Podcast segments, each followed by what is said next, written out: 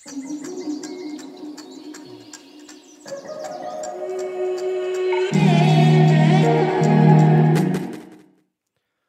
vamos a hablar de hábitos atómicos, el libro de James Clear. Eh, me gusta mucho la bajada del libro, un método sencillo y comprobado para desarrollar buenos hábitos y eliminar los malos, que es un tema como bastante central de la narrativa del hábito, que es qué hacemos con el mal hábito. Y antes de devolverte el, libro que has traído hoy tan amablemente, eh, hay una sensación general que tengo eh, con la temática de los hábitos y es que es una narrativa muy moderna, eh, es una narrativa muy de futuro, a pesar de que ya tengamos muchos años, que llevemos muchos años hablando de hábitos.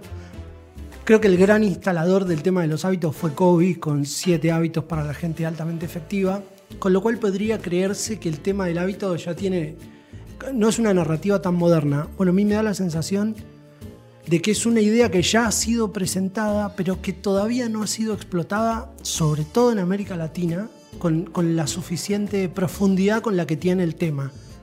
Con lo cual me queda inicialmente una sensación ambigua de un tema que podría en algún lugar sonar remanido porque de los hábitos ya hemos hablado, pero sin embargo un- una narrativa muy muy moderna y con mucho futuro. Inicialmente. Sí, incluso eh, esta sensación que tenés de. de- ¿cómo, cómo dijiste? Una, una. Vos siempre tenés sensaciones mezcladas, me gusta eso. Es verdad, en, en tensión. Vamos a tratar de separarlas o no necesariamente. Ok. Pero me acordaba el otro día mientras investigaba un poco el libro. Decía, ¿de dónde me suena? Decía, hábitos, ¿sabe? Como que a mí al revés me sonaba como hasta antiguo el tema. Digo, hábitos Claro, una narrativa Bueno, añeja en algún punto. Pero, pero aún más, mira, te, te llevo hasta Aristóteles. A ver. 300 antes de Cristo. O sea, 2300 años. Aristóteles tenía una. lo que después se conoció como una frase, no, no, no- no lo concibió como una frase, digamos, es un fragmento de un escrito sobre la virtud. Él dice. Eh, la frase como que quedó fue: Nos hacemos valientes realizando actos de valentía. Con lo cual, alguien podría decir, no, bueno, pero Como constituirte a partir del hacer. Exactamente, ¿cómo? Pero claro, alguien también podría decir, y Aristóteles lo dice, bueno, pero primero definamos qué es lo conveniente que hay Bueno. que practicar, ¿no? Entonces como que tiene las dos caras eso. No, y fíjate qué interesante lo que decís, que hábito trae rápidamente una asociación o una conexión, por lo menos cuando lo planteas formalmente el tema, a lo positivo. Cuando vos pensás en hábitos, pensás en acciones eh, desde la salud, desde hábitos de salud, hasta cosas que te hacen bien, por decirlo de alguna forma. Y a lo mejor se, re- se remonta a esos orígenes que estás, que estás presentando. Es aristotélica la cuestión. Viene, los co- hábitos. Viene, como, viene como desde ahí, ¿no? Se lo usa mucho, en- se, se lo usa mucho como el como su sistema de pensamiento de alguna manera se contraponía al de Platón, que fue su maestro, por otra parte. Él, eh, Aristóteles se formó con Platón y Platón, digamos, hacía su foco en lo que se conoció después co- como el mundo de las ideas. O sea, identifiquemos las ideas más sustanciales que fundamentan toda la realidad y a partir de ese conocimiento van a aparecer un montón de cosas. Bueno, Aristóteles también decía, eh, el resto de las cosas merecen atención y de hecho decía, la virtud es un hábito. ¿no? Es como bastante fuerte decir la virtud, o sea, la excelencia. Para los griegos a nosotros virtud tiene una connotación como por ahí de moralina o de temas religiosos, pero para él era la excelencia humana. Él decía, ¿cómo podemos ser excelentes? Hay como narrativas que están siempre en presente, ¿no? Por ejemplo, la, la búsqueda del, la búsqueda de la excelencia en nuestro cerebro también tiene que ver con la búsqueda del bien, Exacto. digamos, y en este caso el bien común. Pero Bueno. tenés razón, aterrizan, volvamos. Aristóteles decía, bueno, lo que nos, básicamente lo que, lo, que le, lo que le conviene al hombre, y esta ya es una frase de, de Puan, en tanto que hombre.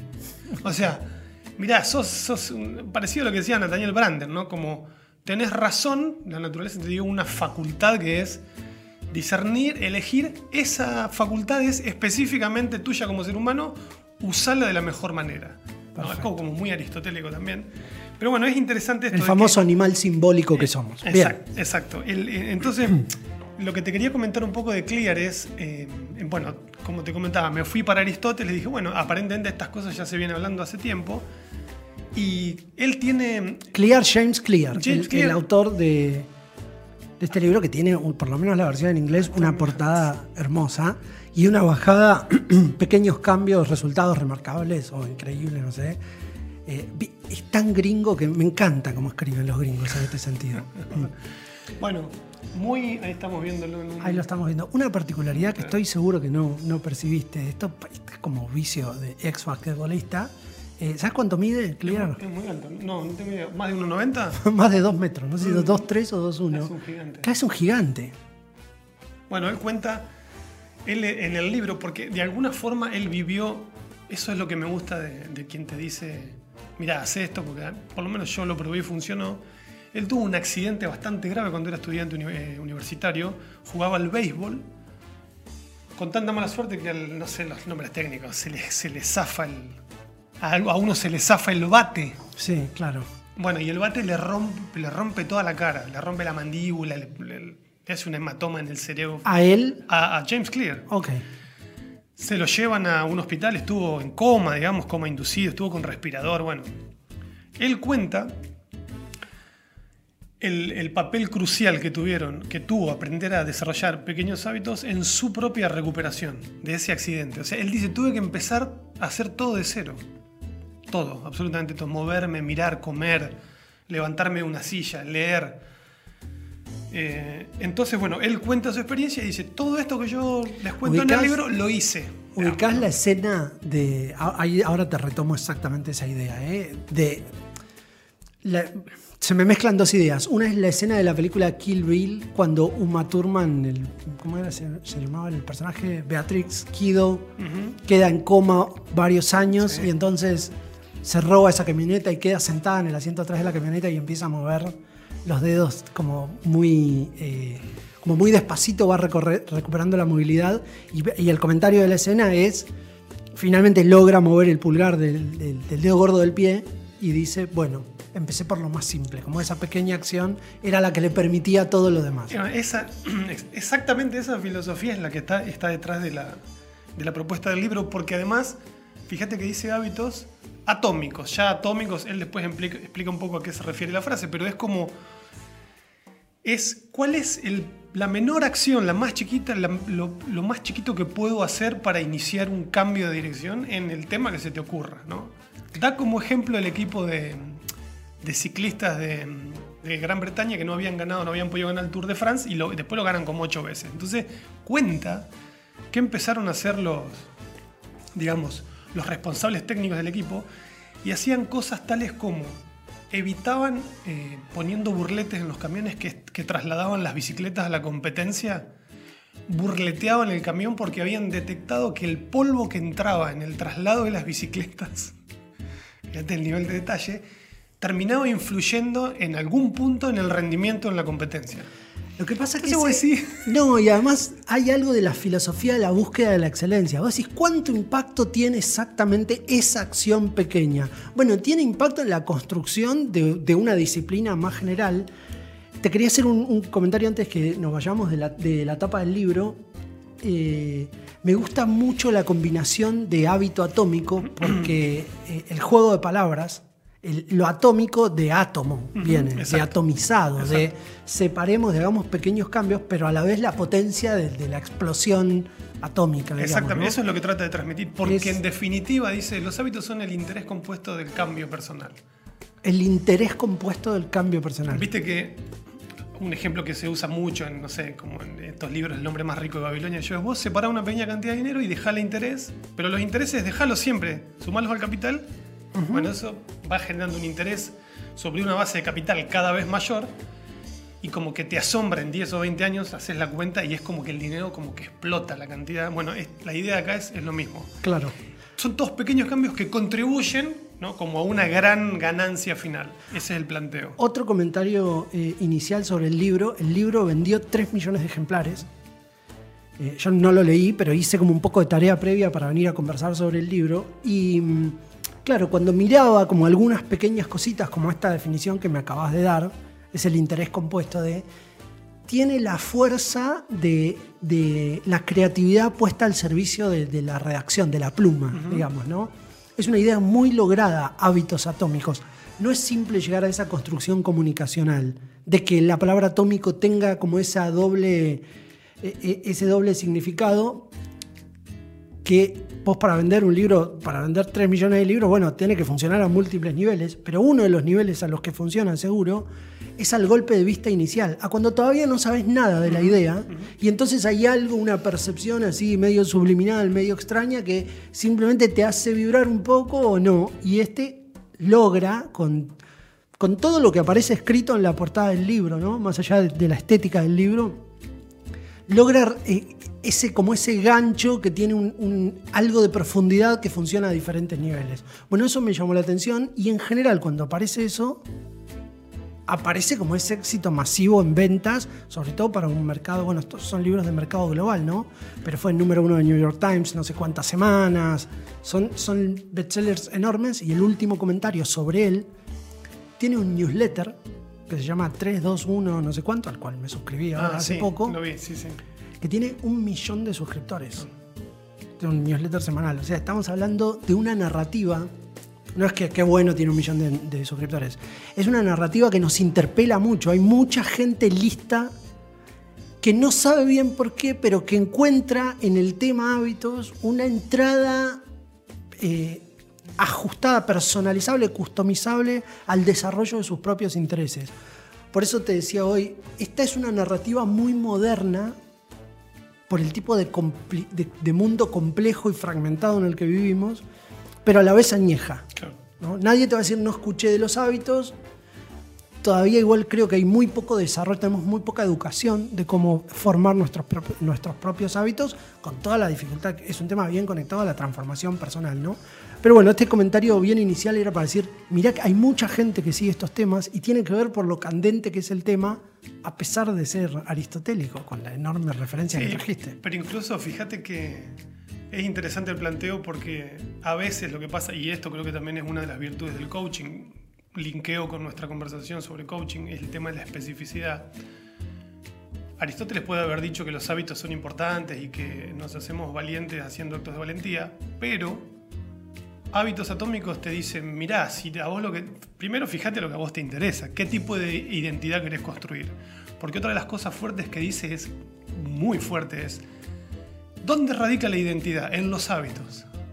O sea, interesante. Tipo, Ujú. somos... Somos lo que hacemos. Claro, y de y última- lo que hacemos todos los días. Claro, y vos decís, pero la, la identidad, bueno, y, es- y esto, digamos, de alguna manera faculta al, al método para decir, bueno, ¿querés cambiar tu identidad? Cambiar o reajustarlo o cambiar los hábitos. Es como una doble vía de entrada. No dice no reflexiones, porque también te dice, bueno, elegí más o menos quién, quién te gustaría ser. Y sos el que hace, viste que hay una manera de describir a las personas que... Y soy el que va al gimnasio tres veces a la semana. Soy el que... Y hay como una especie de igual, viste.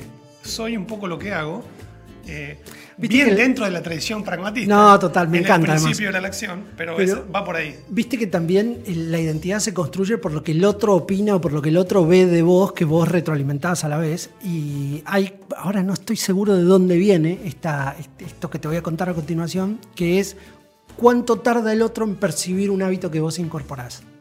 Digamos, ¿no? Mientras vos ya sos otro de- re- en relativamente poco tiempo, porque sos otro, modificaste ligeramente tu identidad, porque incorporaste algún hábito en un, un- en un plazo que va entre los 20 y los 40 días, eh, el otro a veces tarda mucho tiempo en verte. Si es un otro cercano, puede tardar 90 días, y si es un otro más lejano, puede tardar 6 meses. Y hay gente que no te ve durante mucho tiempo, pero que igual te tiene congelado en su cabeza. Claro. Entonces es como que la identidad, hay como un primer círculo que tiene que ver con quién sos vos. Hablando de identidad a partir del hábito. Estoy siguiendo esta idea que, Sí. me, que me encantó. ¿Cómo es la frase? ¿Querés ser valiente? Eh, Hagamos, eh, nos convertimos en valientes realizando actos de valentía. Bueno, el- el- la identidad que vos generás a partir del hábito también es reforzada por un otro, pero como más diferido en el tiempo. Exacto. Claro. Bien. Bueno, y lo micro tiene esta, por eso habla de la especificidad. Bueno, fíjate, fíjate qué, le- qué le interesa a Martín cambiar, fíjate qué es lo más chiquito que puedes hacer en relación a eso. Porque alguien te dice, bueno, cuando vos describís la meta, esta es otra, otra distinción muy, muy importante que me interesó mucho. Dice, no te elevas al nivel de tus metas, sino descendés al nivel de tus sistemas. Me pareció como... A ver otra vez. lo vuelvo a decir, no te elevás al nivel de tus metas, sino que siempre, en la realidad, descendés al nivel de tu sistema. Él dice, qué interesante. no te enfoques solo en la meta, porque es como... Lo que vas a sostener la- es el sistema. Es la primera parte, pero mira, la meta es esta, que, quiero bajar 10 kilos. Bueno, está bien. ¿Cuál va a ser el proceso mediante el cual, o sea, el libro en realidad te dice, te voy a, te voy a enseñar un proceso En definitiva, sos tus sistemas. de pequeños, exactamente, de pequeños pasos para que vos logres esa meta en algún momento. Y que si no lo tenés, digamos, vas a rabiar con la meta, vas a hacer un, mes mejor las cosas, otro, otro mes peor, etcétera, te va a frustrar, el entusiasmo sube y baja, todo lo que sabemos del tema de la, motivación. Entonces él dice, no depende tanto de la motivación, depende de que sepamos diseñar micro hábitos que te vayan conduciendo a ese lugar. Y me pareció fantástico. Es extraordinario. Vos sabés que en una época eh, miraba videos sobre cómo se escribía humor. Digamos, Me había interesado el tema de cómo funcionaba el humor. Y, y leyendo diferentes humoristas, uno de los que leí fue a Seinfeld, que él explicaba cómo construía sus monólogos y tiene un, habría que googlearlo un poco, tiene un método donde él pone un calendario, viste como el- el- la imagen del Google Calendar, que Sí. te pone un día en cada cuadrado del mes. Sí. Entonces, él cada cosa decía, cuando ustedes quieren aprender algo, tienen que construir un hábito. Entonces, en cada uno de los cuadrados de, de un mes, imagínate un mes que tiene las cuatro semanas así. Entonces, cualquier cosa, por ejemplo, escribir un monólogo o, aprender un programa de diseño, lo que se te ocurra. Si un día lo hacía, dibujaba medio como un eslabón de una cadena. Claro. Y si al día siguiente lo volvía a hacer, conectaba el día con, otro el otro eslabón. eslabón de una cadena, que él los visualizaba como eslabones de una cadena. Entonces vos ibas construyendo el, el mapa, ibas viendo cómo construías una cadena larga Claro. Y por qué nunca rompías el hábito. Y porque era como romper la cadena. Había logrado hacer visual y esta cosa que fíjate que es como el mismo principio, es como, bueno, acá lo dice pequeño y le dice atómico lo pequeño. Ujú. Seinfeld lo trabajaba como en, en esa, en la continuidad en el tiempo y, y lograba como la cosa visual, ¿no? Bueno, Clear dice, y si, porque te iba a preguntar, y si no ponía, el- si, si no- y si un día no lo hacía, bueno, no pondría el, el eslabón. Y Clear dice, ahora tomando esta idea, te diría, bueno, si rompiste un día la, la serie, no lo rompas dos. Como tipo, deja uno, pero el tercero, si me como una pizza entera, dice por ahí en el libro, después me aseguro durante cuatro días, digamos, compensar eso. Es eso, es lo que propone. Bueno, googleo. al- hacia el final. También una idea que, que comento de, de manera muy superficial, que además no conocía, que es... eh, hay, viste estas teorías, viste que los gringos además le ponen números a todo. El 80-20 de Pareto, el... Bueno, El 70-30. sí, eh, la regla de los tres días. Dice que para romper un hábito tenés que estar tres días sin hacer lo que estabas haciendo. Claro. Que funciona tanto como para un buen hábito como para un mal hábito. Bueno, nada, Y esto como- me trae la regla de los dos minutos. A ver, ¿cómo es? Vamos a continuar la espontaneidad entonces con, con ese comentario. Dice Clear, es una manera de engañar al cerebro. O sea, el cerebro busca ahorrar energía y toma atajos todo el tiempo. Entonces, si vos le decís, vamos a escribir un ensayo, ¿no? Un ensayo es, escribir un ensayo está muy lejos todavía. Entonces dice, bueno, ¿cómo hackeamos eso respetando la naturaleza del cerebro? El cerebro busca acortar todo, ganar energía. Entonces, si voy a escribir dos minutos, esa especie de engaño hace que, te, desarrolles el microhábito, te pongas a escribir y a lo mejor de esos dos minutos, es que a lo mejor terminas escribiendo 5, 10 o 20 minutos. Pero el punto es que aprovechaste cómo funciona el cerebro para desarrollar el microhábito. ¿Sabes qué? Me gusta mucho de toda la literatura que hay sobre hábitos, que es, mucha y muy profusa, la cantidad de, táctica o de hackeo que tiene para, para lo cotidiano. Porque en este caso es muy interesante lo que explicas de cómo de la escritura a un ensayo, con toda la complejidad que tiene escribir un ensayo. Ya te, como cerebralmente es pesado escribir un ensayo, con lo cual necesitas una trampa y la trampa es la regla de los dos minutos he escuchado a algunos de deportistas, no recuerdo quién, pero seguro que era un deportista que decía, dejo la ropa doblada para levantarme a las 6 de la mañana a entrenar. Dice, no, no porque yo sea deportista y entrene todos los días, eh, no me cuesta. Entonces dejo la ropa doblada muy cerca de la cama, o en la punta de la cama. Entonces me levanto y tengo la ropa ahí, y el mínimo esfuerzo que tengo que hacer es vestirme. Y una vez que estoy vestido, arranqué. Y ese era como, como un hack Bueno, para eso, lograr y eso a nivel de contexto. Eso lo retoma después, más tarde, Clear.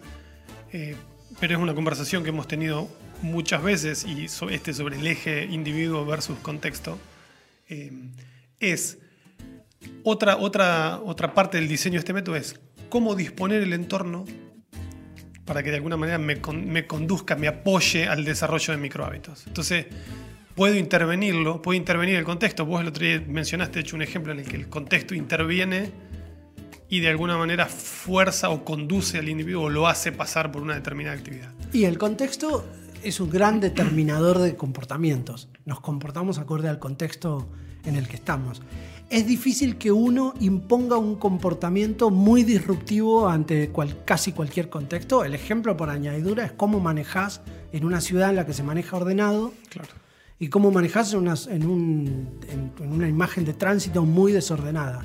Bueno, es muy difícil imponerle un comportamiento al contexto. Es como cuando te agarran entre varios. Sí, son muchos. Claro, por eso me parece bueno el hecho del, hackeo, del, del, micro, ¿cómo, cómo dice? bueno, la idea está de lo atómico. Es una microactividad. la menor posible. Es más, dice, si hay dos o tres, fíjate si no puede llegar a una más chica todavía.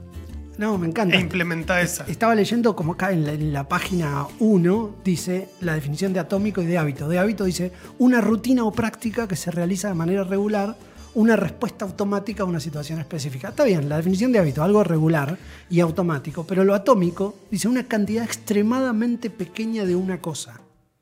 La unidad más pequeña e irreductible que forma parte de un sistema mayor la fuente de una inmensa energía o poder. Qué interesante conectar lo pequeño a mucho poder. Con el poder. Digamos, ¿no? Que es como, bueno, la fuerza del detalle también, ¿no? El, famoso dicho ese, como el Dios está en los detalles. Claro, claro. Bueno, mira, te redondeo el tema de la identidad. Si querés, después pasamos a otros más como este que es muy interesante en relación al contexto. Él dice, fíjate qué interesante lo que pasa eh, en relación a la identidad lo que haces retroalimenta, se retroalimenta con quien crees que sos. Entonces, pero eso puede ir cuesta abajo o puede ir cuesta arriba, ¿no? Che, mira, nunca salgo a correr. Y no, soy de los que nunca sale a correr, me quedo dormido, me cuesta, no me gusta ir al gimnasio. Todo ese tipo de juicios se acumulan y hace que te sea cada vez más difícil implementar una. Entonces, si implementas micro hábitos en relación a eso, el, digamos, el efecto colateral redundante que viene a favor tuyo es es que si empezás a cambiar lo que haces, digamos, empezás a cambiar lo que, crees, de vos. Entonces, reconstruís tu identidad. Eso es como, me pareció como muy, muy potente también. Dice. Qué idea inteligente, además de qué idea interesante, digamos. Pero, fíjate cómo lo expone. Qué idea hábil. Generás evidencia a favor de una identidad nueva.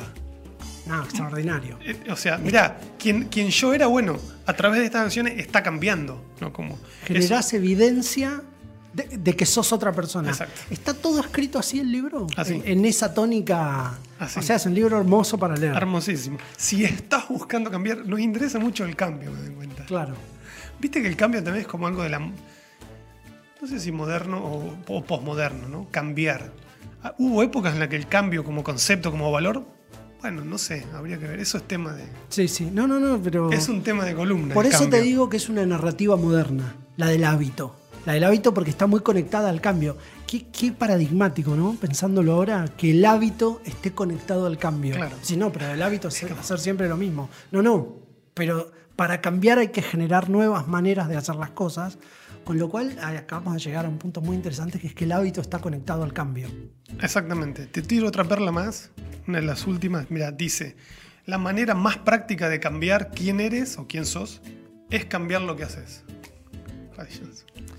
Claro, pero ahí no te da la táctica. está bien, Está, conceptualizando. Esta te la tira así, después te da todas las tácticas en el libro. Dice, cada hábito desarrollado, mira qué interesante efecto añadido. Cada nuevo hábito desarrollado te enseña a confiar en ti mismo, con lo cual tiene un impacto en la confianza que, viste que a veces hay gente que dice, no, es que no confío en mí mismo. A lo mejor te falta haber desarrollado una actividad durante la suficiente cantidad de tiempo para haber generado evidencia de que podés confiar en vos mismo. Si no, ¿de dónde la vas a sacar? De la galera. ¿Sabes qué me hace pensar en, esta búsqueda de evidencia y en el confiar en vos mismo? En lo poco eh, integrado que está a la educación formal el concepto o la habilidad que deberíamos tener para construir hábitos. Digamos, hoy cuando hablamos de que era una narrativa añeja porque se habla hace mucho tiempo y vos trajiste la reflexión aristotélica, eh, está como, como palabra, pero no como método en la educación formal, por lo menos en América Latina, la idea de que eh, tenemos que aprender a ser quienes somos a través de los hábitos. Y por eso creo que es una narrativa muy de futuro. Creo que todavía tenemos como mucho espacio de aprendizaje para efectivamente transformarnos en personas que sean capaces de diseñar sus hábitos. Fíjate que hoy todavía está como en personas, eh, voy a poner entre comillas, extraordinarias, que no sé, estoy pensando en un músico, la gente que estudia música clásica, o los músicos clásicos, o los bailarines, las bailarinas de ballet, o, bueno, los deportistas ni hablar, como la gente que, que es altamente disciplinada, entiende claramente que necesita seguir una serie de, desarrollar un tipo de hábitos para obtener lo que quiere obtener bueno, la literatura norteamericana de los que hicieron, los que se volvieron multimillonarios te cuentan sus hábitos. El cómo Entonces está el que dice, me acuerdo, hace poco leí una nota sobre Jeff Bezos, el CEO de Amazon, que decía, nunca toma una decisión antes de las 10 de la mañana o algo así. No importa. Es anecdótico cuál era el hábito. O toma tres decisiones por día. O Mark Zuckerberg, que usa siempre la misma ropa porque entiende que eso hace que tenga el cerebro más disponible para tomar otro tipo de decisiones. El gran valor, yo creo que también lo mencionamos el otro día, pero el gran valor de esta, de esta idea del saber, digamos, es la idea de ganarte el éxito, te lo puedes ganar, como, claro. como filosofía de vida, que es muy norteamericana. Eh, si no querés tener éxito, también está bien. Claro. pero si, digamos, si querés tener éxito en algo, sabe que hay métodos para lograrlo y, que se puede ganar. Es como una democratización del éxito, por lo menos en cuanto a métodos. Claro, ahí entra la discusión sobre el contexto. Tenés que estar en un contexto adecuado. Pero el problema es cuando nos tomamos de una de las dos cosas para, eh, eh, para eliminar la otra. Mira, sin el contexto adecuado es difícil tener éxito. Pero sin construir los hábitos positivos y hacer el esfuerzo que se necesita para lograr cualquier cosa que quieras lograr, no importa si el contexto es bueno o malo, no lo vas a lograr de ninguna manera. Por eso me parece como tan potente si, si se logra despolitizar por completo la discusión alrededor de los hábitos, creo que es una, una, idea. Es una idea de futuro, no es una idea de pasado, aunque, aunque ya sea una narrativa conocida, digamos. Creo que este libro da para un segundo capítulo, porque hay muchísimo más. Apenas rozamos el capítulo 3. Él, de hecho, después explica el método, lo desarrolla, que no lo vamos a hacer ahora es un método de cuatro pasos que involucra, entre otras cosas, registrar hábitos. Porque, por ejemplo, otra de las paradojas es, ya somos una totalidad de hábitos. Ya, en este minuto. Es como, si te pones a registrar, decís, te, te levantás más o menos de la misma manera, desayunas lo mismo, haces, te sentás en la computadora, la prendés, miras por la ventana. Si tuviéramos la capacidad de registrar eso, oh sorpresa, somos un cúmulo de hábitos. Entonces también el método te dice, mira, registralos y fíjate dónde podés accionar para cambiar. Pero ya, digamos, no es que, como tengo que crear hábitos? Ya los creaste. no, me encanta. Otra gran paradoja. Me parece bien. Vamos a darle entonces una segunda parte. La pregunta es, ¿tengo que leer el libro? Lo tengo que leer, ¿no? Si estás buscando algún tipo de cambio y querés un método eh, como muy amigable en cuanto a la, rápida aplicación que tenga y como, eh, ¿cómo decirlo? Sin demasiado, no hay que teorizar demasiado, como pasar rápidamente a la acción, lo recomiendo ampliamente. ¿Es divertido en esos términos, en términos de, lectura que voy a decir, uy, que voy a sentir el placer de leer o no necesariamente? Es más conceptual. no necesariamente, mm. aunque tiene muchos ejemplos también, pero no necesariamente divertido muy ultra práctico, sí, totalmente. Cómo hacer inevitables los buenos hábitos e imposibles los malos hábitos. Queda también pendiente conversar sobre la construcción de hábitos colectivos en las organizaciones, que es como un gran tema, pero por ahí si hacemos una segunda vuelta de hábitos podemos retomarlo. Venga. Hermoso. Gracias.